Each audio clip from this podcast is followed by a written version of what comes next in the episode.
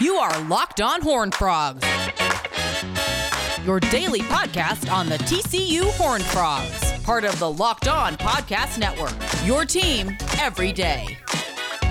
Locked on Horn Frogs, your daily TCU podcast. Welcome in. It is uh, Tuesday. Appreciate you joining us. Kansas week for the football team. We're going to talk about the coaching search here in segment one as that continues to roll along. Another job came open on Tuesday morning um, and, we'll discuss how that might affect TCU and what they're doing. And we'll also hit on uh, TCU basketball. They're 2 0 after getting a victory over, over Southern Miss last night. And they did it in pretty dominant fashion, some impressive things from the men's basketball team early on in the season. So we'll cover that on the show today. But let's start with the TCU coaching search and an update on the candidates and the news and just sort of where we are um, at this point in the process.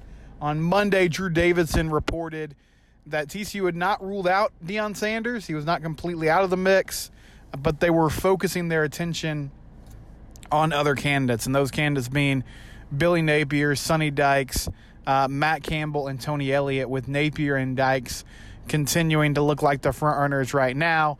Um, I think this played out pretty well for, for TCU. You know, they listened to what Deion had to say. Apparently, he was impressive in the interview. He's a very charismatic guy, obviously. I'm not surprised that he could get in there and sell himself. Um, and I, I, think it's a, a unique, it would be a unique road to go down. I feel like it's not a bad idea to explore all your options, but ultimately they decided this was too risky of a hire to move forward in the process with it, which makes a lot of sense. Um, the players made it known that they wanted Deion, so they have to deal from whatever fallout you know is going to bring from that. But I think ultimately the players will understand. And if anybody was kind of on the fence about staying or going based on the coaching hire, then um, you're, you're, probably going to lose them anyway. So we'll, we'll see how that plays out over the next few weeks. But it appears Deion Sanders is no longer in the mix. Still reportedly in the mix, but not a strong candidate at this time. And it looks like we're down to four names Billy Napier, Sonny Dykes, um, Matt Campbell, and Tony Elliott. And Tony Elliott, offensive coordinator at Clemson, has won a couple national titles there as an assistant coach at Clemson, won the Broyles Award in 2017 as the top assistant coach in the nation. Now, the Clemson offense has struggled this year. They have been um, pretty bad all season long, honestly. Uh, you know, obviously switching quarterbacks from Trevor Lawrence uh, was a big part of that. But Tony's proven that he can coach. Um, he's a hot. He's been a hot name on the market in the head coaching market for a long time. I honestly like these these hires are a crapshoot in general. I would be a little underwhelmed if it ended up being Tony, but that doesn't mean he, it wouldn't be a good fit for the university. He wouldn't be a good head coach. I just think the shine has worn off on him a little bit, given what's happened at Clemson this season. But if you look at the bigger picture and his resume, it's really really impressive. And obviously, what he did there with Dabo Swinney um, deserves you know a hard look and the the tricky thing about TCU at this point. So Elliott, you know, he's he's there. I think he'll probably be available at the end of the season, but again, that's a hot name, so you you might have interest from other schools. Um, Matt Campbell, you don't really know anything other than TCU is interested. It appears he doesn't really want to talk before the season's over. So I think that one's not very likely unless he's just blown away by the job itself at TCU and is just simply waiting until the season's over out of respect for Iowa State. Um, but the two front runners, Sonny Dykes, you know, there's there's some chatter, there's some murmurs that he might sign an extension with SMU, which I think would effectively end his candidacy. I mean, that's not like buyouts are meant to be paid, they're meant to be broken. It's not necessarily legally binding to him, but I would imagine if SMU is signing him to an extension, they have language in that contract that's going to make it really difficult for him to jump ship. And also, it's just sort of a public, it, more than anything, it's just sort of a public um, announcement of, hey, I'm happy here. Please leave me alone. Uh, so if if he does end up doing that this week, then I, I think the chances of him being at TCU become much less likely here's here's the here's the thing about Napier that is nerve wracking. And me and Matt Jennings were talking about this Monday. If you want to go back and listen to that, but I mean, his name is going to come up in a lot of jobs. Like we're still waiting to see what Florida does. I think he'll be in the mix at LSU. I know LSU is shooting very high. Scott Woodward has made some big time hires um, since he's been there as athletic director. You know, he went and got Kim Mulkey uh, as women's basketball coach last season, which was a big coup. Um, they're apparently interested in, in, names like Lincoln Riley and Jimbo Fisher. So that's kind of their starting point. But if those guys say no, then I think that list could trickle down to Billy Napier pretty fast. If the Florida job comes open, I imagine Billy Napier is going to be involved in that search. Justin Fuente was let go at Virginia Tech today. Obviously, Justin has those TCU ties, um, and it's unfortunate for him.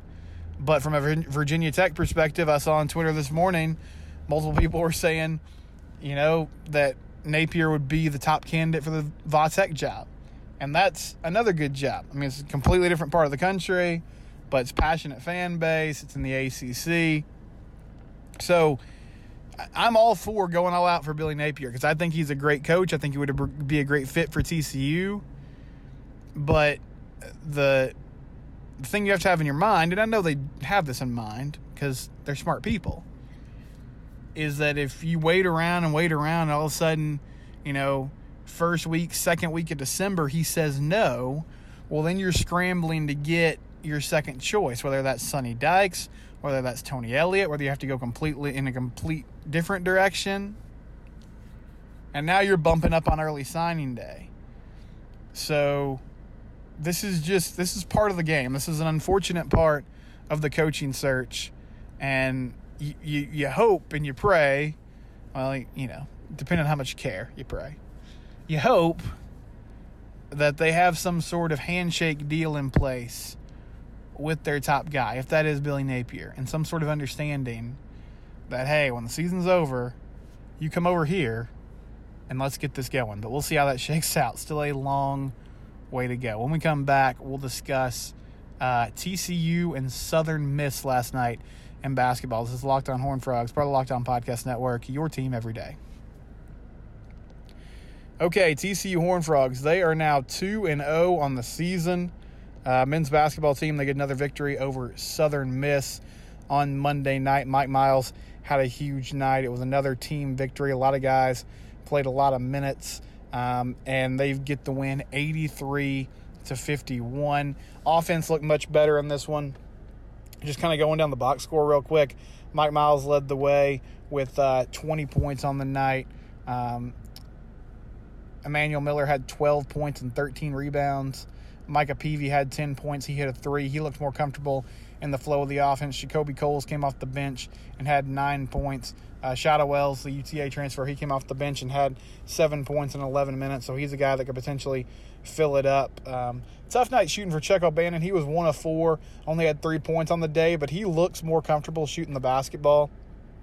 So, impressions about TCU basketball early in the season. One, defensively, this team gets after you. They are long, they're big, they're athletic, and they have been, you know, stifling some less talented opponents so far this season. Forcing turnovers. You'd like to see those turnovers lead to more points on the offensive side of the ball. Um, but they're at least you know, creating tough shots, forcing teams into bad looks, getting rebounds, clearing the ball, and going down the floor. So I love that. Offensively, they have some playmakers. Mike Miles looks great. He looked um, just fantastic last night. He was aggressive, he was decisive.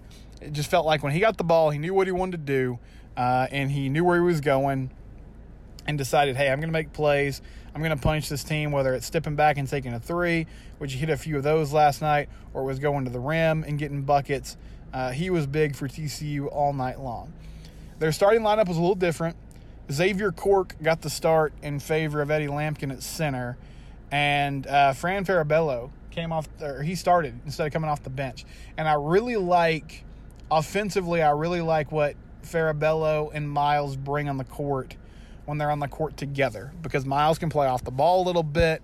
Fran's a shooter, so he can spread the floor if Mike's going to penetrate.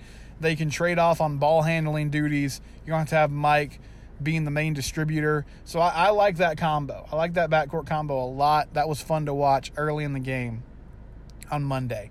Another sort of wrinkle, they started Xavier Cork, as I said earlier, um, but Cork didn't play, and I don't remember him getting in foul trouble early. He didn't play very long before Lampkin came off the bench and got some minutes. So again, I mean, you're seeing like this this center rotation. Um, it really is a rotation. I mean, Lampkin played 13 minutes, Cork played 17 minutes, uh, Samuel Doumbia played 10 minutes. So none of these guys are playing for long stretches of time, which I think can work because one, with with big guys like that, you want high energy, right? Like you want high motor, and if you can get that in your front court for 40 minutes, that's huge. And if, if the way to do that is by switching these guys out constantly, then I'm okay with it. Lampkin is a pretty depth scorer inside. Like he had six points in his limited minutes. He was three of six from the field. Um, he just has nice touch around the rim. He seems to understand how to use his body, which is a big plus. Cork is more of a hustle dude. He's getting rebounds. He's playing good defense, but he was able to capitalize on some easy buckets as well. Uh, we'll see how this plays out. You know, you, you'd love to have just a dude down there that's going to play 25, 30 minutes and be the guy. But if that's not the case, then yeah, just keep rotating these players. And I think we'll see a lot of rotations in non conference play as they try to figure out um, what the best option there is. Emmanuel Miller was really impressive. 12 points and 13 rebounds. He was a scorer at Texas A&M. Now that was a bad team at Texas A&M. He was one of the leading scorers in the SEC. Like that was his job. It was to go get points. But he had another double double last night. He had some blocks. Like he has just sort of filled this role so far as a do everything type of guy, which is not what I expected from him. Um, but I'm really impressed with it because he's showing that he's not just limited to being a guy that's going to get buckets, even though that's a part of his game. Brandon Parrish, former player at TCU, I saw him comment last night on Twitter or this morning. It was one of those two.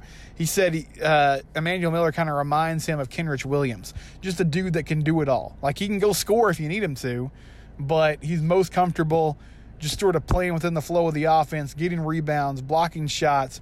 And the two games that he's been a TCU uniform, he has been really impressive. So I love that.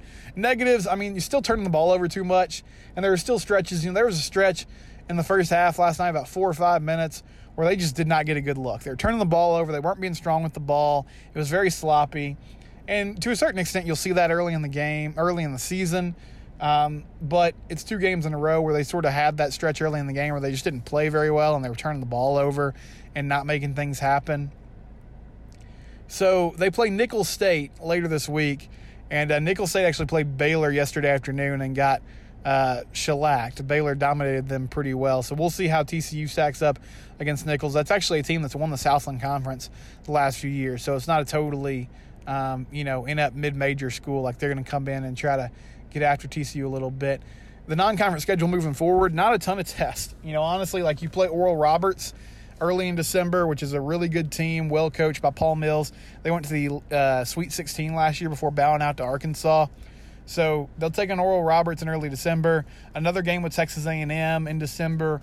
Utah coming to town. Those are a couple Power Five opponents, and then at Georgetown in the Big 12 Big East Challenge.